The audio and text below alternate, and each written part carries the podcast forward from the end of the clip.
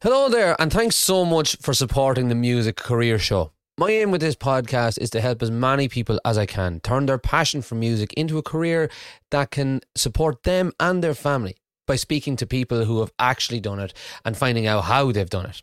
With this in mind, I have developed my music career roadmap. This is a fully comprehensive and detailed step by step guide of how you can go from dreaming about your ideal career to actually implementing and living that dream. It is yours to download for free and can be found in the description of this episode. If you would like any support at any stage of your music career, you can reach out to me via email at barry at oneladmusic.com. I wish you all the best of luck and I hope you enjoy this week's episode of the Music Career Show.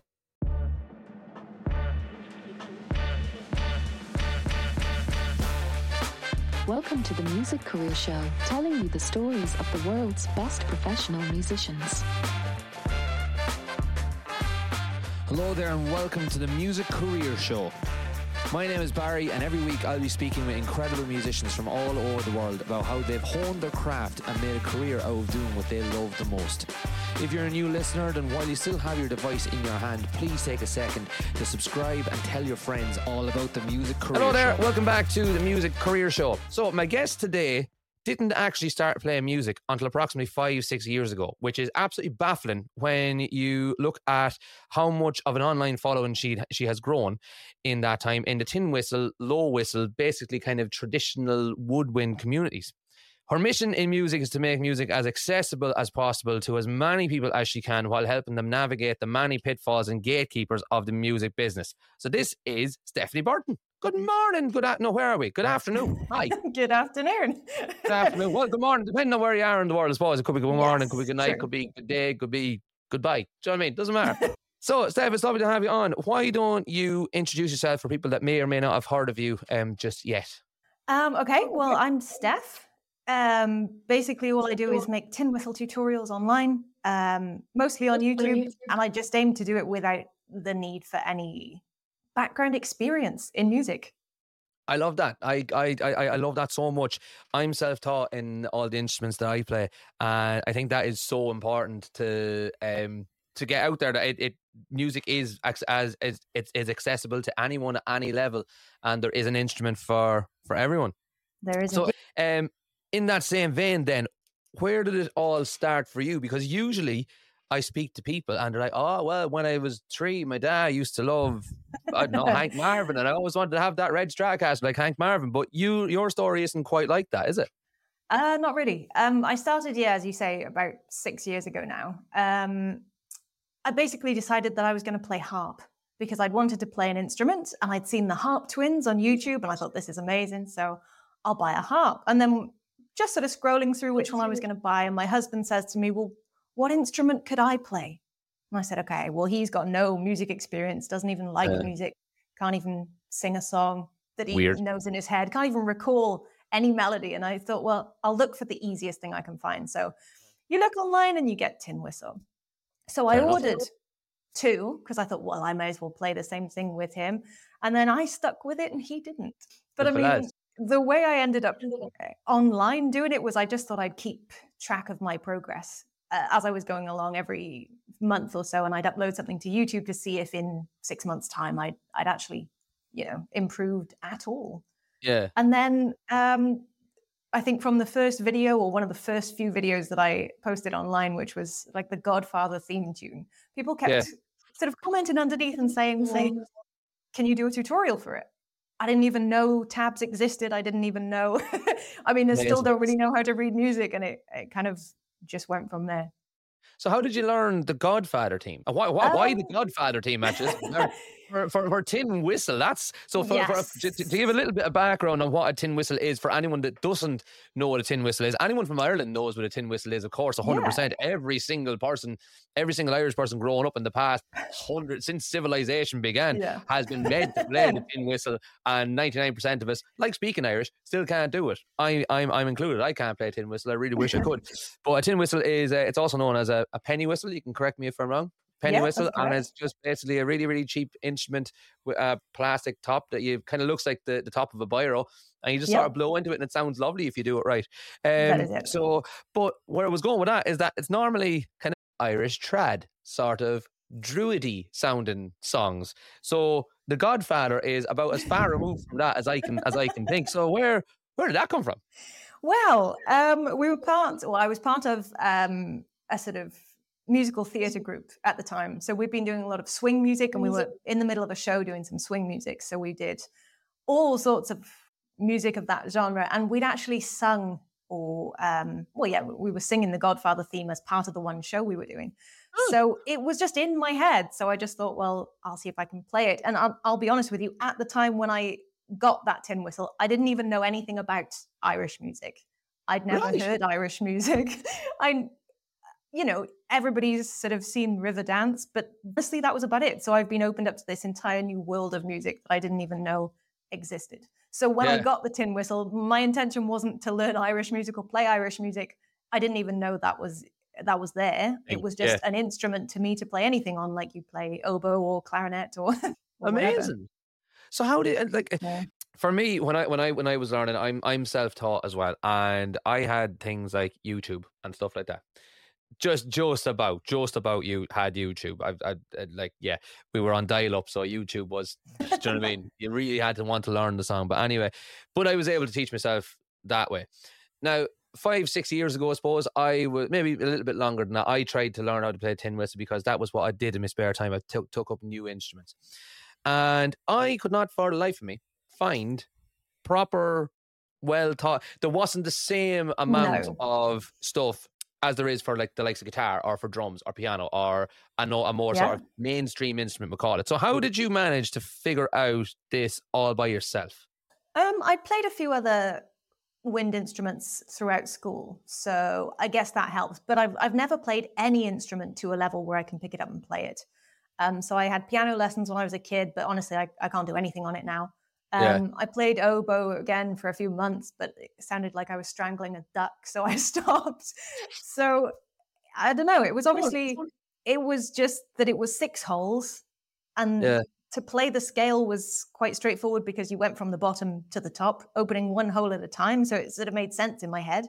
Um, mm-hmm so yeah, I, I, found like the online Academy of Irish Music do a lot of lessons and things. There were one or two tutorials that just sort of showed you the basics of where the notes were on the whistle. And then once I knew where those notes were, I just kind of worked it out from Wow. Fair play. As an adult, that's a hard thing to do. That's a really hard thing to do as an adult. I've I've found anyway. Uh, yeah. And I, I I tried to do it that way, and without blowing my own trumpet, and this is not meant in a in a Barry's class kind of Barry thinks he's class kind of way. I, I can play a lot of different instruments and I can usually figure them out, but tin whistle yes. just completely baffled me. E- even with knowing that's where that note is, that's where that one is, I just couldn't, I couldn't marry it up. So I, I'm in awe of you. I think you're great. Thank you. So you got your first tin whistle. You got the um, you got the Godfather team. You got that up on YouTube. We're going to come back to YouTube in a bit because I, I really want to get into that. But when did you realize that the tin whistle wasn't just one instrument? That there was a whole other kind of area that you could go into with, like the low whistles and all that kind of stuff. Um, I'd probably say. Well, I started with the, with the classic generation whistle that everybody has. Yep, um, and I got the wrong key to start with. I got a C. You're supposed to have a D. yeah, that's right. so that's, actually, yeah. Yeah, the way most people start. And then I think, um, obviously, I didn't know that low whistle existed. I didn't know that there were other keys of whistle when I first bought one. So the second you start looking into it, you know what it's like. If you look into anything, you yeah. go down that rabbit hole of wow, it's attached to this. Wow, there's a big version, and, and it just uh, kind of went from there. And then it was years later that I I knew that um, I found out, for example, that if you play the Irish flute, it's the same thing but with a flute mouthpiece, and you play. Ah, just just that way, yeah, yeah, yeah. Yeah, and then um, you know, alongside that, I play things like Native American flute now, which is kind of similar. It's a bit of a different scale, but it's pretty much exactly the same uh, sort of technique, I suppose. So yeah. It, yeah, it took a few years, I think, because I I was never intending to make it a career. I was never intended to have it as a huge part of my life, I suppose. So it it's been a constant learning process, really. Fantastic, and what a happy accident it turned out to be. What a very happy accident it turned yeah. out to be. So is is is tin whistling now your your your full time and YouTubing and stuff? Yes. Fantastic. I, I do. Um, I did actually used to film commercials and I used to film voiceovers, at, well, record voiceovers and things for adverts for online businesses before that. So um, I still do a little bit of that now, mostly sort of phone messages. Right. but yeah, the majority of it now is is YouTube. Spend all my day making a lot of noise. Love it. I'm I, I- I'm so in awe of you. I really wanted to do that before. Like I, I wanted to do that for years, and I just never had the the patience to to do it. Um, yeah, that that that's that's amazing. I'm so happy that that's that's happened, and it's such a like a feel good story. And I I I, I I hope this gives an awful lot of other people um a lot of kind of hope and that kick up the arse that you can actually do this. I know it wasn't Yeah. that late in life for you, but it still was. I would I would yeah. guess me and you are roughly the same age, so kind of mid twenties ish when you picked this up. Um, so yeah, that's that's that's absolutely amazing. So then, how when when, when did the, the the Irish music come into it? I'd say probably about a year and a half in. Um, when I started making uh, tutorials regularly on YouTube, um, people would request certain songs. So somebody would say, "Oh, have you done this Irish tune?" And then I also got a lot of hate because obviously, uh, yeah, there's like a huge sort of protective um, uh, about the traditions and and the proper way to do it. Obviously, around Irish trad music. So if you if you don't really go into it with that much knowledge behind it, which obviously I didn't have. I was like a year and a half into playing the instrument and I was already making tutorials. So it kind of annoyed a lot of people um, that had been traditionally taught or that had spent a long time uh, learning to to play trad music properly. So when Yeah. I went in there and I tried that, I did get a lot of negative feedback when I started. So, but I mean, the reason I tried it was because people would request that I play a certain jig or a certain Irish slow air or anything that they wanted to play. And if I if I listen to it and I like it, it, it goes right to the top of my list. So Brilliant. And you're Yeah. just you you- you're just able to suss that all out by ear. yes, I just listen to it and then you just you think, well, you know, especially if you know the the key of whistle that you play on regular, you think I, I know that note. It's like two fingers down. so I just Oh, kind of go from there and I listen to it slowly, write all the notes out, and then play it back. That's just not fair. Some people just have all the talent. Do you know how long that took me to learn to actually be able? I'm still. I, there's there's in a, in a, in a in the grade two exam for guitar. There's like you do listening exercises where you have to play back Mhm. certain notes of the scale and you have to figure them out. Do you know how long that took me to figure out? And there's you. So I'd imagine there that that's the type of arseholes you were coming up against, I mean, and that was the attitude. maybe i think it was it was mostly because obviously as you say or what people expect is that you've mastered something before you start teaching. Of course. i never intended to teach it. I wasn't i never saw myself as a teacher never saw myself as a musician.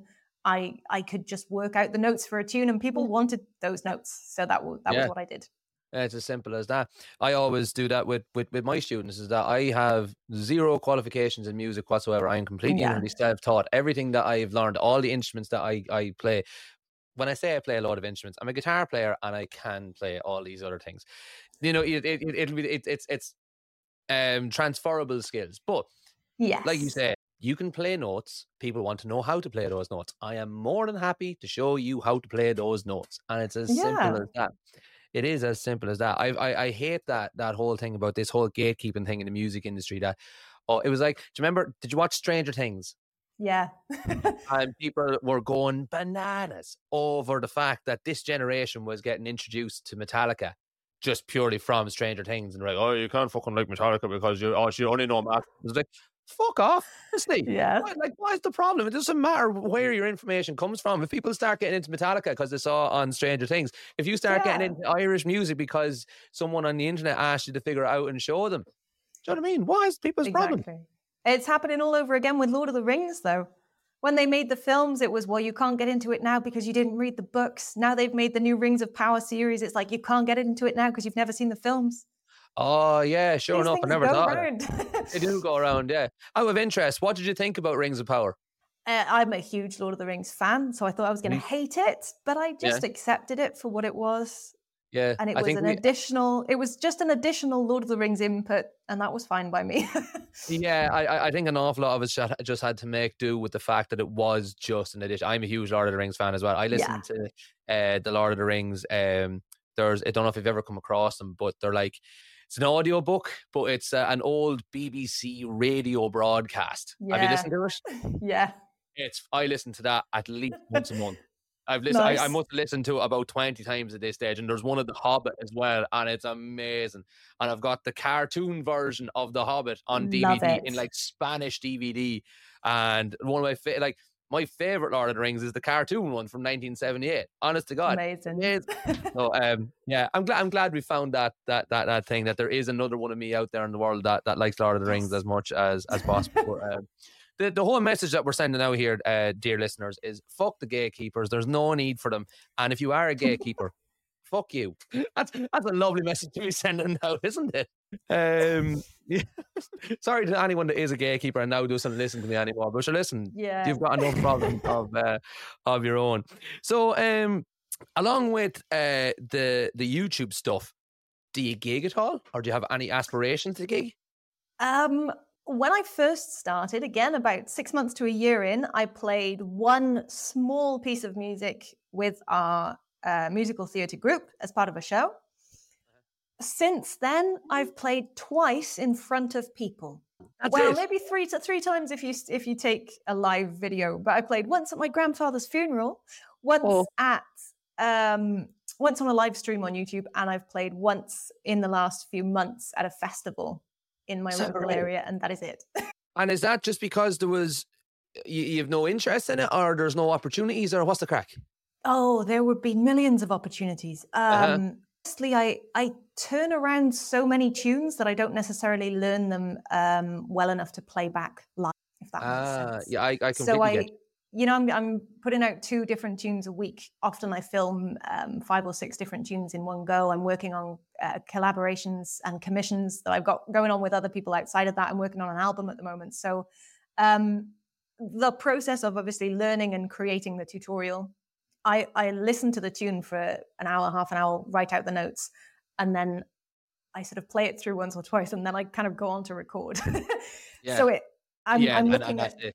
yeah i'm looking at notes that i've got written down so i don't it doesn't sort of sink in as such so if i was going to do um, playing live anywhere i would need to to work on learning a load of tunes off by heart so i could play them to Yeah. the audience The, the, the, at the that return, level you know the return on investment probably isn't isn't good enough um, to make it worthwhile. Yeah i suppose as well because i work from home it's quite convenient for me Mm-hmm. with my husband you know we work during the day because he works from home as well and then uh, gigs and things tend to be in the evening and they tend to be further away they involve traveling so i, I don't really need that Yeah, alongside I, it to be honest I couldn't agree with you more. I used to gig. It, I I live in Aberdeen, and I used to gig five six times a weekend over a Friday and a Saturday after Yeah. teaching forty students every week. wow And I used to go out and about to the students, and then I used to have to go out and about. So the only t- the only day of the week I was actually home was a Sunday, and I was either knackered or dying of a hangover.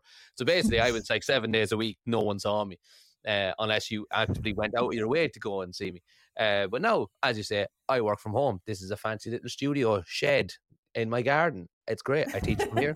and then I just do gigs at most twice a week, mostly just once a week, and it's it's great.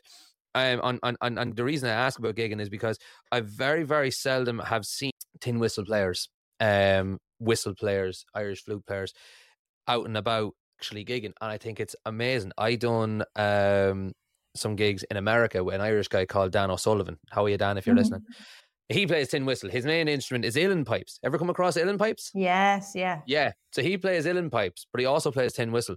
And to this day, probably the best musician I've ever played with, and the most fun I've ever had playing with someone that I didn't know. I didn't, didn't know him, but the whistle, it's just oh, it's amazing. It's absolutely fantastic, and I don't think it's it's it's used enough because it is this thing that you've got people like yourself that will get into it because it's relatively easy, and you've also got people that have always played it because they were made play it, and you don't actually kind of think of it as as a genuine instrument that can hold its own.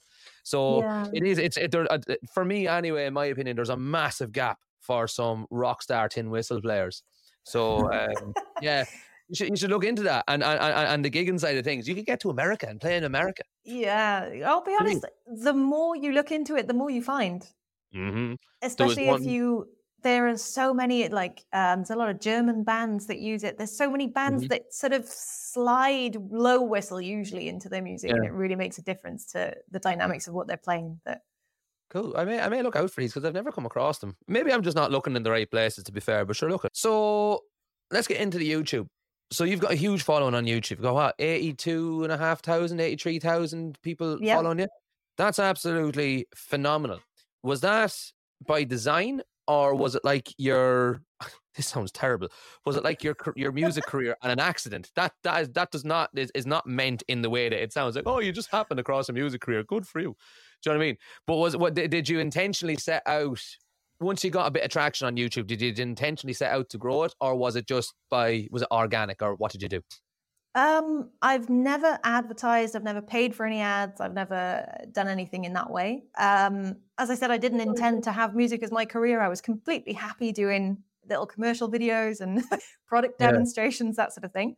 Um, I think as it grew, it sort of took over more of my time alongside my other job. So I kind of needed to decide was I going to pursue that or was I going to stick with my job because uh, doing the two together just wasn't going to work. Um, Yeah, so yeah, it got to a certain stage, I suppose, maybe around the like twenty thousand subscribers mark, where I thought, well, it might be worth having a go of, Yeah. seeing if I can, you know, actually make something of it. So yeah, I think when it got to that stage, I, I probably started putting more effort in. Um, obviously, getting things like a Patreon or a Ko-fi, if you get supporters um, Mm. to monetarily support you from another source, then you know that there's something in it. I think. yeah. Uh, That's uh, yeah, and, and and and there's a lot to be said for that. Um, so did you just pack in the other job? I suppose it's kind of you. Were you actually employed, or was this No. like a, a it was still a freelance thing? So you didn't really yeah, need to- everything was freelance. So I've been working from home um, since I quit retail, which was oh, I don't know, maybe like 2014. So I've been working from home for about three years anyway. yeah, Um, so yeah, it was easy enough to do something alongside my current job. Um, so I've just sort of slowly phased it out. So I stopped doing the product demonstration videos and I kept doing the sort of white background talking head videos.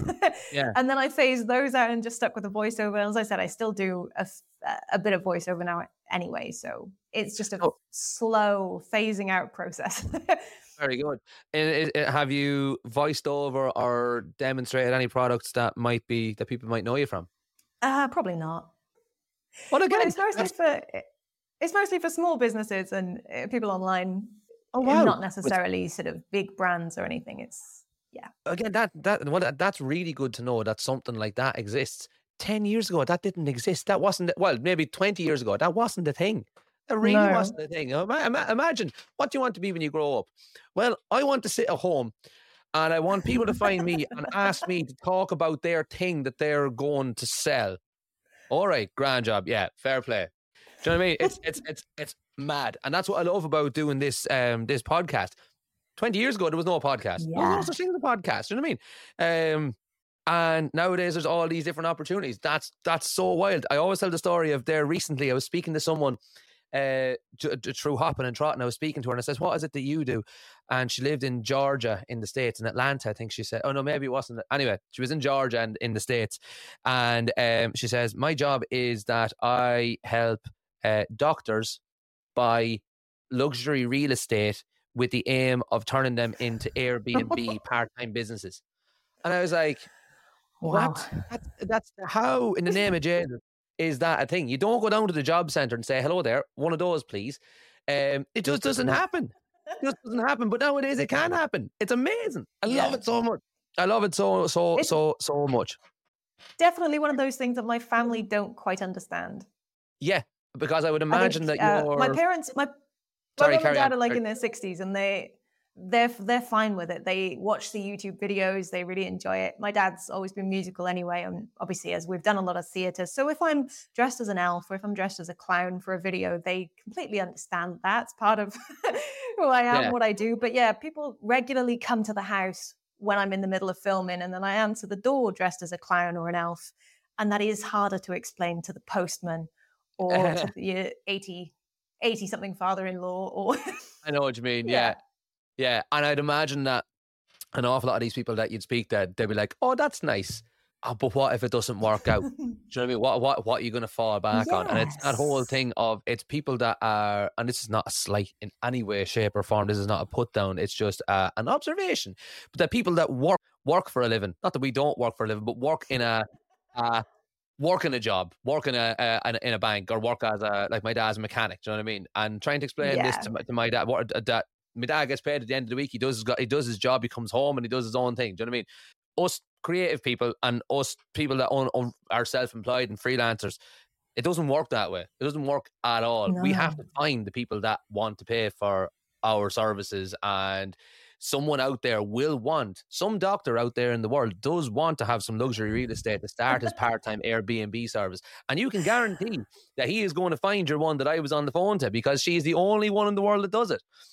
But yeah. um yeah it's and, and trying to explain that to someone is um is is very very funny but uh yeah it's mad that everyone thinks we're just getting away with this but yeah. Yeah it's funny. It's it's it's, try, it's funny trying to tell yourself that you're not just getting away with it. That this actually is uh, a genuine thing. And it's it's like you, you you were saying when you see that there are people actually supporting you on your Patreon. Yeah. It's not just people subscribing to YouTube. It's people that are actually essentially pledging money every month to keep yeah. to, to, keep you going, and that's what pays pays your wages. And people are getting the value out of however much they're putting uh, putting towards it. It's it's it's an amazing thing. I never understand that. I I can never get over the fact that somebody just wants to to fund what you're doing which is silly because you know i do the same thing myself like you go onto domestika or whatever and you buy a, an art course or something to follow you know people do it but yeah. it is just strange to think that people would do it for you yeah i know it is weird but it, goes it goes back to um, something i was i was speaking to someone about um, earlier on it's all about making like a human connection with someone like, yeah. like, like, like when, when, like I, I, I sent you a text and I says, "Would you like to come on my podcast?" I says, "I love what you do and whatever else." And I obviously saw something in, in, in you that I thought I would love to speak to you about what it is you're doing, and hopefully you saw something in, in me that you were saying I'd love to have a chat with that with that person and, and tell them about what it is. And it all goes back, and and and, and in a way we're we're supporting each other. Um, that's getting all kind of I don't know, highfalutin and, and completely utterly off track. But hey ho, yeah, I've said it now. It's out there and it's out there in the world now. So there it is. Remember when I said at the start I'll, I'll often just waffle on and talk shit and I'll have to do 99% of my edit is me just telling me myself to shut up. But um, anyway, uh, let's get back on track. So going back to YouTube, if there is a Stephanie out there in the world wanting to know how Stephanie Burton has made her cutie pie um, uh, YouTube channel so successful. If you had to reverse engineer what you did and give someone actual, genuine advice and like kind of steps, what would they be? Um, find something you're passionate about, but not the best at. Okay. Because I think having um, to constantly challenge yourself when you're creating the content is is something really good because you keep pushing yourself to get better. I think that is one of the most important things is that you don't burn out and you don't um, you don't lose the spark, I guess, if if you're keeping your sights aimed higher because you need to improve what you're doing. I think that's always one good thing. But starting out on YouTube is really easy. All you need to do is have the discipline, I suppose, to create content on a regular basis. Once you've got that, as long as you're putting something out there that you think will be useful or you think will be entertaining, people technically should come and watch it. Very good. That's one thing that I have struggled with myself is the accountability to yourself and uh, keeping yourself accountable. So, like for example, my podcast goes out every Friday. I have to have yeah. an interview done, or I have to have something, and that's what keeps me accountable. What keeps you accountable uh, to your YouTube channel? Um, I think I I like it for a start, which is good. Um, yeah. Obviously, uh, I started off playing tin whistle because I wanted to learn to play an instrument instrument myself. So obviously, learning regular uh, different tunes um, is like a self improvement uh, experience, I suppose, in general. People pay for commissions. So they commission a tune where they pay me to create a tutorial for a specific song. And then I say, well, once you've paid whatever the amount is, um, I'll do it within four weeks. So sometimes I've got deadlines like that that I need to work to anyway. Okay. Um, I guess the experience of obviously making money by working for clients myself as a freelancer with with everything kind of set me on the right path to you know, be able to have the discipline, I suppose, to make videos yeah. on a regular basis. But essentially, if I don't make videos, I don't get paid. Yeah. if the content isn't there, you know, you're not going to be able to uh, engage the audience that are already supporting you anyway. So, yeah. so there's a bit the... of, yeah, it's a bit of give and take. Everybody needs to eat. Yeah. Everybody has got bills to pay. If if whatever you're doing is working towards paying those bills, then you've got to do it anyway. Yeah, I suppose that's that, that that's a really good way of looking at it. And then how would someone get started? Say someone really likes playing tin whistle or they really like playing flute or they really like playing recorder. How do they get into YouTube? And by by that I mean what do they need to start? To start their own channel or to start learning to play? So, so the, the idea of this this this podcast is to um, speak to people who have made a career out of music in, in one way or another. Like like I would have said to you when, we first um, yeah. connected, in the hopes of giving giving others out there that are listening the inspiration to do it, but also the kind of the practical do this, do that, apply this to your situation as much as possible. So that's what I'm asking. So if I was playing flute and I was concerned that the the the audio on my phone isn't going to be enough. It's not going to be great. How do I get over that? Or what what do I do? Do you know what I mean? So how how do I actually start? I don't know if that's two separate questions, is it? But do you know what I mean? well, um, it it is very different. There are very different ways you can start now to when I actually started. I still do things in quite an old fashioned way. Like I've got the microphone and the audio interface. I've got um, quite vintage laptop and editing software. so I it's quite a slow process. I even use a video camera. So all those things that I go through that I need to do that, um, you can actually do on your phone these days anyway. So even if you're just starting out, you don't technically need all that other stuff. You can get things that make your recordings have like reverb and things on your phone anyway. So you don't really need the snazzy editing software, to be honest. Um, but I think as long as you've got something that you can record yourself with, as long as you've got um, the best equipment that you can afford, I suppose, when you're starting out, and then you're consistent with what you with what you produce, then it you should be in in the best place to start. Do you think um, what's more important, consistency or equipment? I think the general quality of the content, um, the better the quality of the content, the better it'll be received. So if you were putting out uh, audio that people couldn't really hear and you were putting out video that people couldn't really see, then you you're not going to get as far as if you've got something that looks more polished and finished.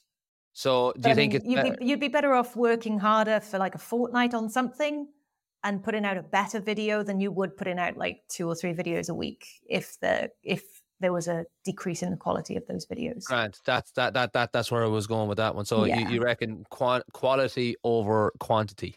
Yeah.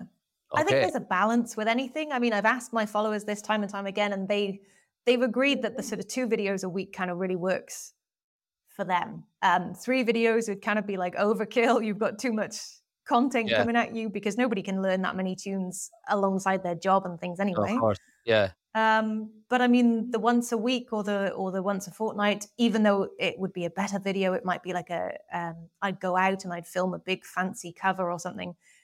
I mean, people come to me for tin whistle lessons, so they don't need the fancy element. They just need to be able to clearly see and hear what I'm doing. So I think it depends on whether you wanted to teach or whether you wanted to um, just sort of play.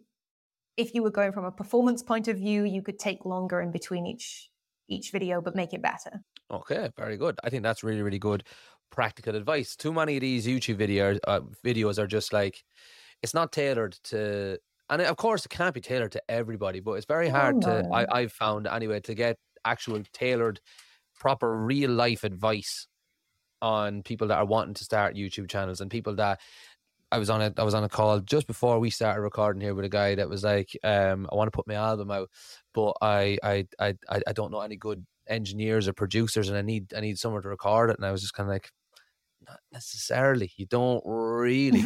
a, a, really good way of doing it is just do like like like what you're saying. Obviously, put, there, there there has to be a balance. There has to be a balance. Um, but it doesn't necessarily need to be. That it doesn't have to. I'm getting off track. I'm getting off track. I'm going to edit half of that out. No, keep going. I think it's good.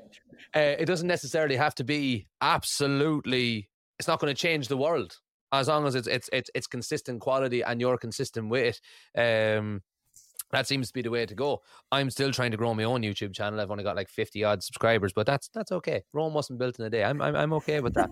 and if I if I if I help even one of those 55 people to get to the next step, then that that's my job yeah. done. I'm happy. Sometimes I think people think too much about it.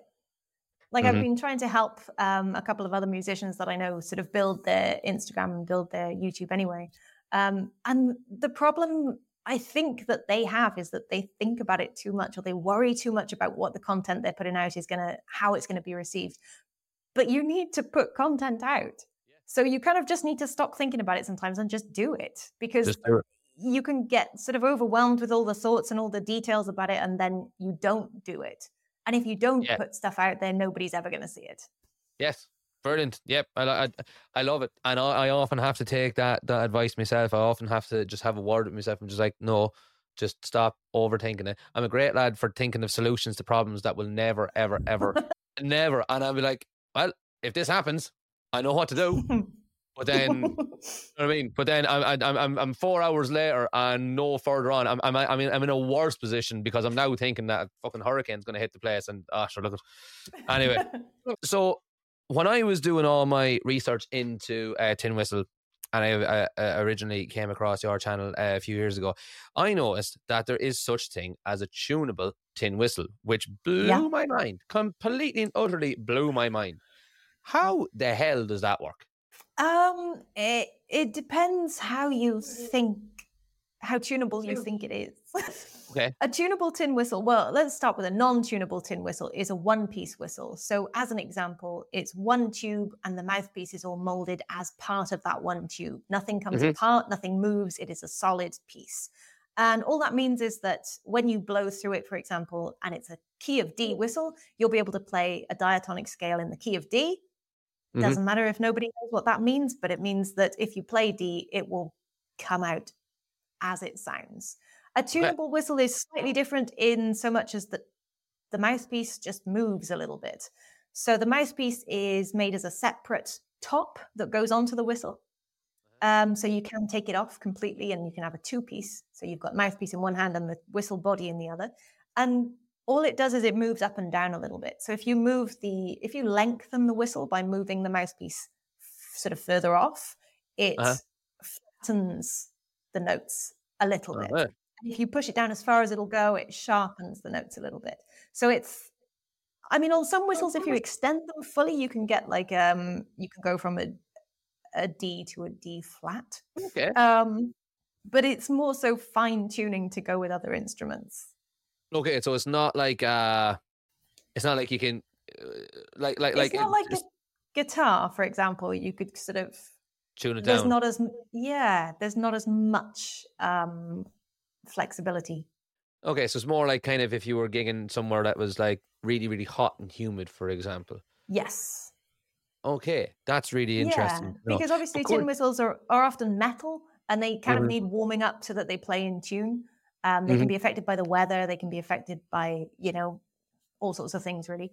Um, so yeah, and also Mm. there's a some instruments are tuned to 440 and some are tuned to 432, so you Yeah. can just Yeah, yeah, yeah. That's um, yeah. I can't, I can't remember what four three three three two is. It's like kind of like halfway between the the the flat key and and the whole key. yeah. It's So re- it's just weird. if you're playing with other instruments, you've got the option to just tweak the pitch a little bit, flatten or sharpen it.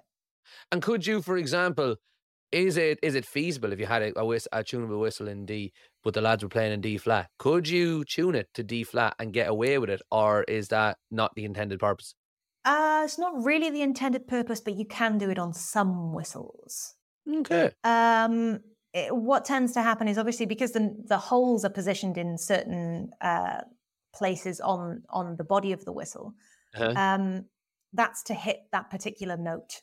It's Yeah. designed to to be that size, that shape, and that location to hit that note as Yeah. uh, on pitch as possible. So obviously, uh, extending the whistle to its full length to get Yeah. the D flat just kind of puts those notes, the rest of the notes in the scale, slightly off. So you you could technically do it, but you might be playing some notes that sound a little bit off. Uh, intonation.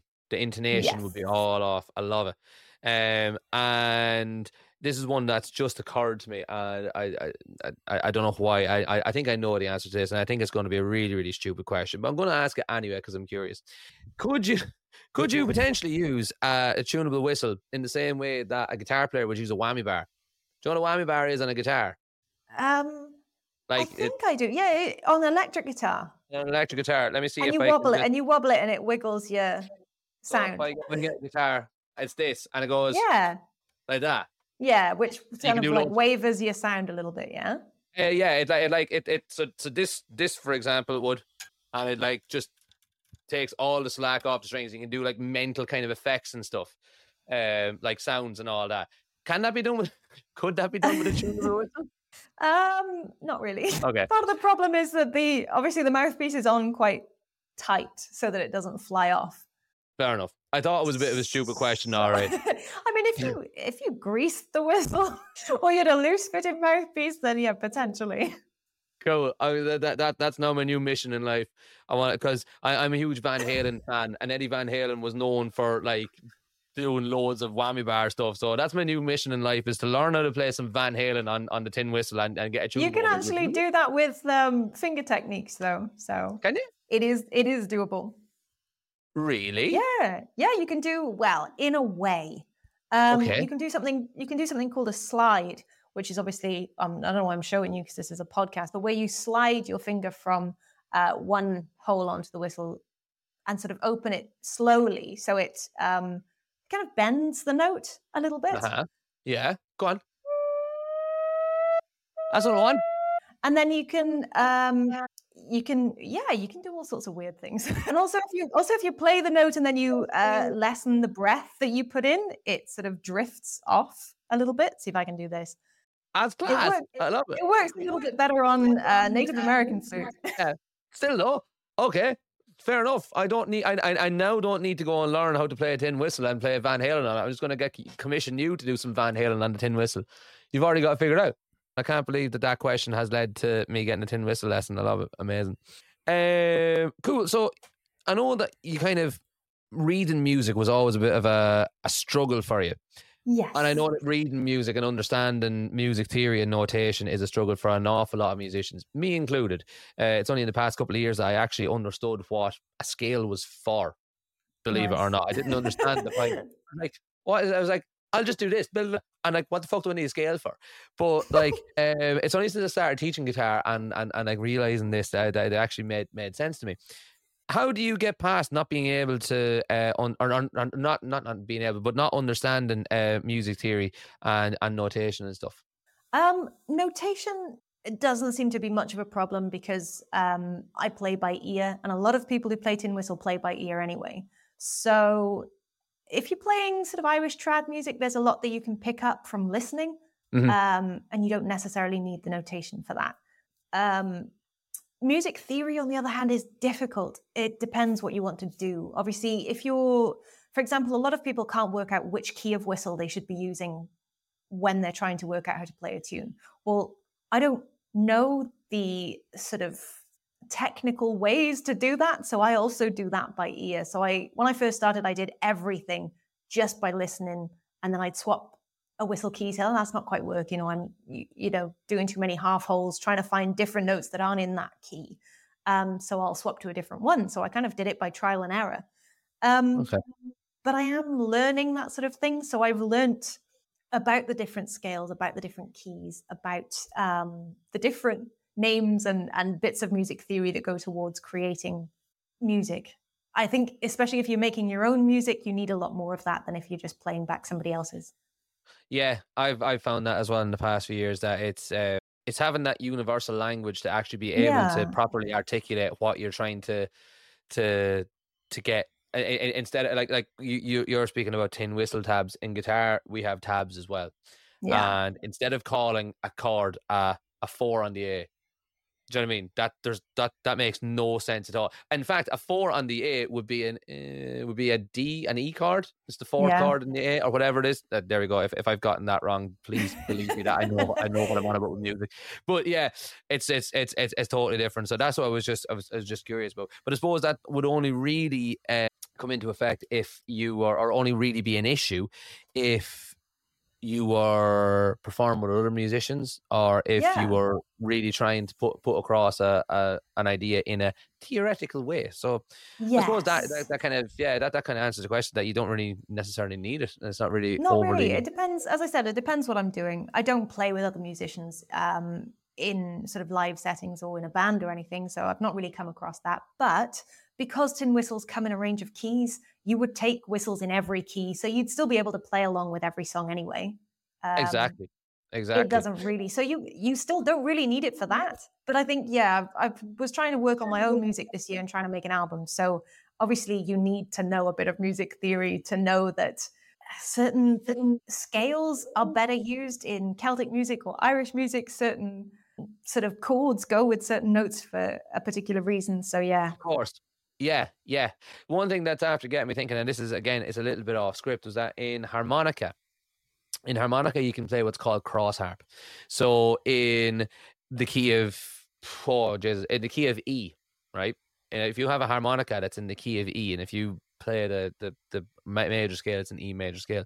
But if you play in what's called second position, I think it's 2nd mm-hmm. position, you can play bluesy in the key of A. Oh, nice. Is there something like like that in just just when you're talking about using the different notes of scale and playing half notes and stuff? Could you use a D tin whistle, say, to play in a different key, but like, do you know what I mean? Yes. Um, you can play in the key of D, you can play in the key of G, I think it is as well. There's always a first and a second scale. And then there's kind of like a minor scale. Yeah. So you can play in a few you can play a few different scales on on a D whistle. Yeah. Um, and is that, is that is that the relative minor? See, that's where you lose me. I don't Okay. okay, apologies for that. So the relative no, minor of, the relative minor of D is B minor. I can find out. I have this information. Can I find out? Yes. Okay. So a D whistle would play in obviously the key of D. Secondary key that the tin whistle will play in easily is a G. And yeah, uh-huh. I don't know. It just says minor key. so it key. plays in, in the minor key would be the key of E for a D whistle. E minor. Apparently. Wow, that's weird. That is you usually uh you could play in like Mm, sort of maybe it's not weird maybe it's not weird at all uh, i'm just thinking of it from uh, a music theory standing in that the relative minor of, of of d is b the easy way of finding the relative minor is finding out what the sixth note in the scale is that's always your relative um minor so there you go I didn't know that you could play different scales. I, that never occurred to me. I just got, got got thinking. I'm glad we've we've we've worked something out. So, so there you go. But myself and Steph are professional musicians, and we had to use Google. so if if we can do it, anyone can do it. There you go. Exactly. Um, cool. do you see? I don't consider myself a professional musician. Well, here's the thing. What is your job title? I don't know. If you had, if I, if I said I'm going to give you a million pounds right now, but you have to tell me what it is that you do for work in three words or less, what is it? Tin whistle tutorials. Tin whistle tutorials. And what is a tin whistle? It's a musical instrument. and do you do that? Do you do that full? Is that your full time profession? Yeah. I would say, I would certainly say you're a professional musician because I don't know what else you would you would call it. It is again. Mm. It's probably going back to this like gatekeepery thing where people are like, oh, you play tin whistle. you know I mean? like, if, you, if you're going to say you're a professional musician, that you should have some level of proficiency in what you do. And I don't focus on sort of playing at a professional level, if you know what I mean. That's I not necessarily my focus. So yeah. I, I never consider myself really as a professional musician. I've only recently started considering myself as a musician at all. Well, I, for what it's worth, I would certainly consider you a professional musician uh, I, I, my bandmate gets some slagging on this podcast, and he'd be the type that he didn't even know there was a D minor until about a year ago, and me and him have been playing for for for years, and he gets some slagging. I always give him a slag, and I, lo- I love him dearly. Callum, I love you, lad. Um, I do. He's, he's probably the best bandmate I've ever had. Um, sorry to all the other bandmates. Myself and Callum are like that, but he would consider himself a professional musician, even though he has a day job. He would consider himself a professional musician. So the long and short of it is, if that little whore considers himself a professional musician, you're definitely a professional musician, and he gets away with calling himself a professional musician. You and I are definitely, you especially, are definitely a professional musician. people pay you, do, people pay you to, to to to do music. That's that's the definition of it. Do you know what I mean? Yeah, I suppose. Don't ever don't don't ever think that you're not worth what you are. You hundred percent are. Um, us musicians and, and, and people that are, ma- are making a career are like the the one percent of the one percent. Um, and there are millions of people around the world who would absolutely give anything to be in your position. Yeah. I'm sure there's millions of people around the world that would do anything to be in my position, and I would do anything to be in your position. Do you know what I mean? It's um, it's it's it's, it's one of those things. Don't ever think that you're not worth what you actually are. That goes for anybody out there listening. I'm sp- send, sending the love. This has turned into a very very weird conversation, right? Okay, so let's let's let let's let's let let's let's bring it back. So out of the 50 or so tin whistles that you have, which one is your favorite, or do you have a favorite? Um, yeah. I, well, not necessarily one, but I favor two brands in particular, maybe Oh, yeah. three. Um, the Lear whistles, which I like the high whistles from. They do a great whistle set as well, which is um, it comes in its own little sort of what's the word suitcase, little briefcase of whistles, which is really Oh. nice.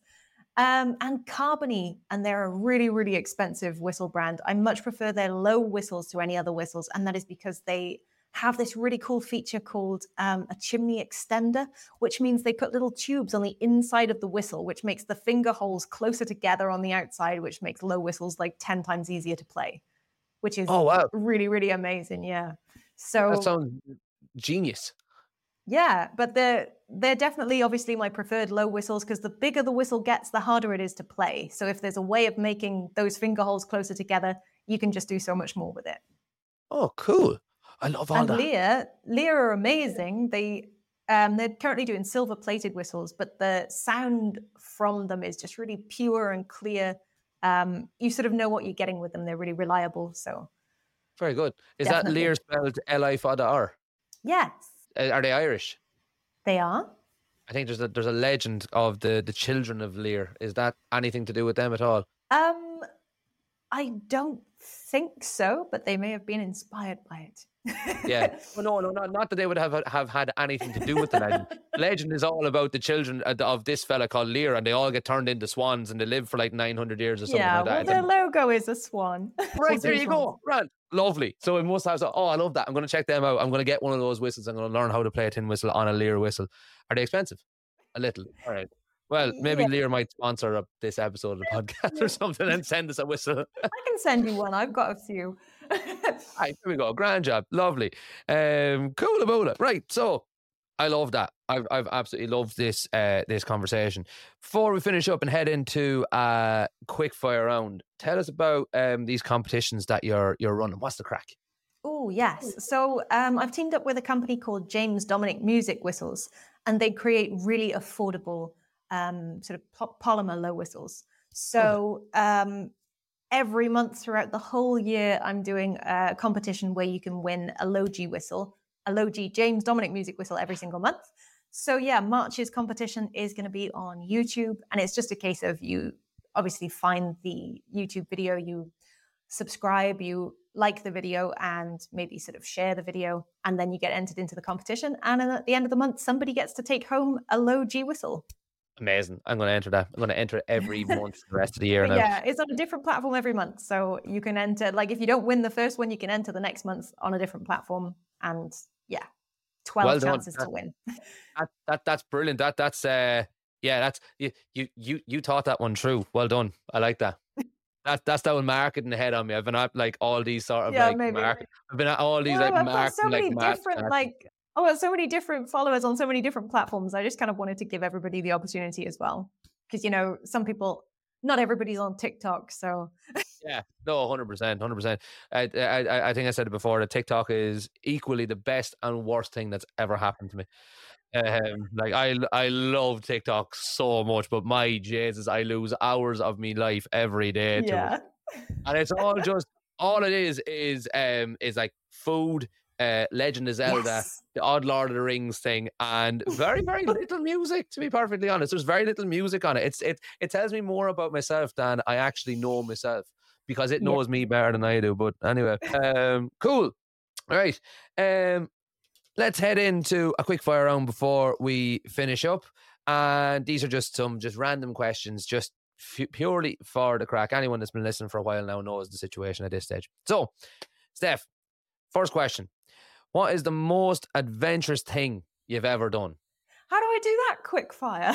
I don't know. To be fair, the- these are less quick fire. I used. Um, have you ever come across Chat GPT? no. Oh, Chat GPT will change your life. Chat GPT is like there was a fella passed his his university um uh, degree using uh, an exam that ch- or uh, uh, an essay that Chat GPT um wrote for him, and it took Chat GPT twenty minutes to do it. Um, so yeah, it's it's basically artificial intelligence that you say uh like for this, for example, I says give me ten quick fire round que- or give me ten icebreaker questions to ask on my music related podcast and it gave me 10 of them. And it says, please generate 10 more. And it'll remember the ones that it's already done. It's madness. It's basically meaning that we're living in the future and we're like one step away from Terminator. Wow. Yeah, it's it's, it's, it's, it's a little bit terrifying, but it's uh it's it's, it's amazing. Look up Chat GPT. It's like taking over the world. I will. Yeah. Anywho, in saying that, what's the most adventurous thing you've ever done? I honestly don't know. um, I genu- Why do I not know? I genuinely have no idea. I Okay. travel a lot. Okay, It's not, it's not that adventurous, really. that's quite adventurous. Where's where's the most mental place you've been to? The most random?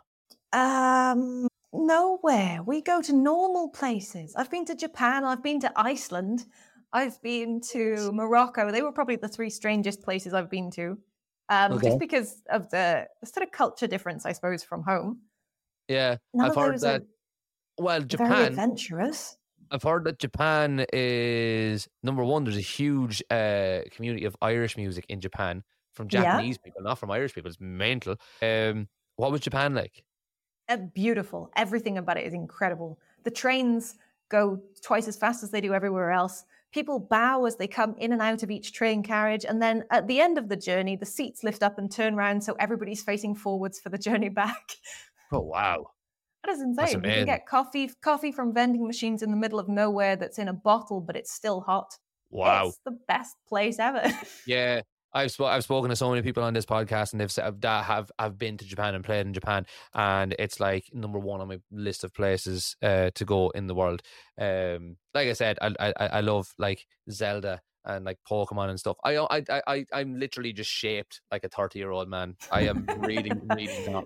On the inside, I'm I'm operating at a level of about seven to ten years old um at any at any given time. Um, so yeah, I'd love to go to Japan. That's quite adventurous getting coffee out of a bottle on a magic train. That's that's as adventurous as you get.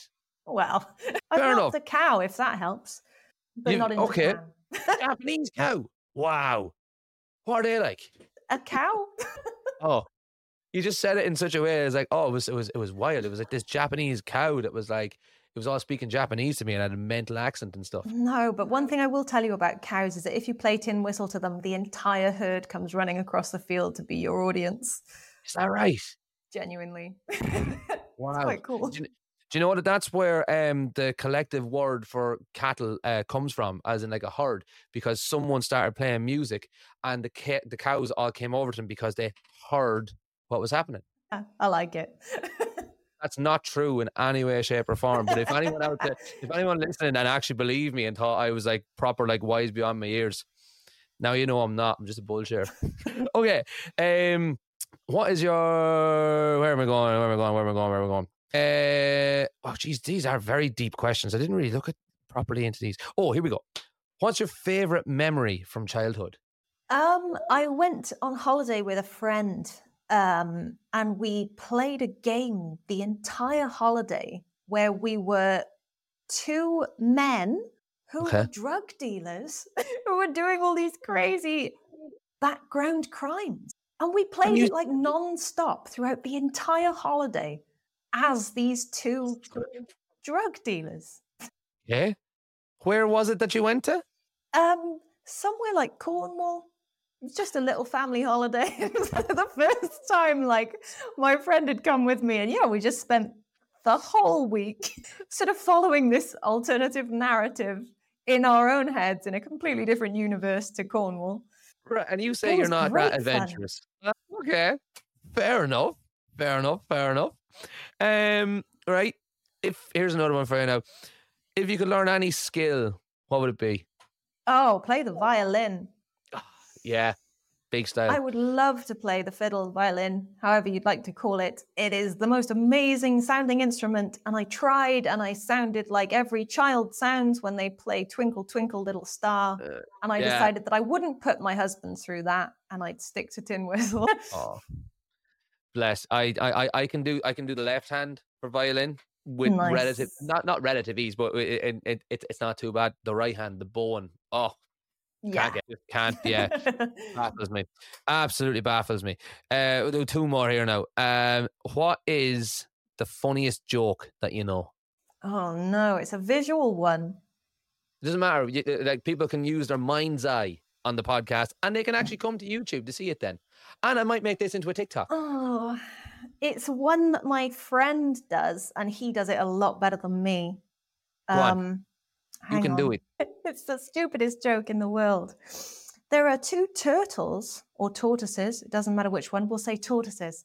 And the one Uh-huh. tortoise to says to the other, When it rains, do you find your mouth fills up with water? And the other one says, No. Does it work? Does it even work on camera? this was like my favorite joke ever. It works. It works on camera. No. Doesn't work on a Oh, podcast. God, I have to get like an audio description of that or something along those lines. Um, just everybody listen to the podcast. Just laugh. That was funny. Take my word for it. It was. It was. Oh Jesus you're gonna Christ! use you're gonna use that joke now, aren't you? Hundred percent. I am absolutely hundred percent. Um, that's that that that's my type of humor. Um, is just completely stupid. I find myself hilarious because my things that I find funny are what my humor is.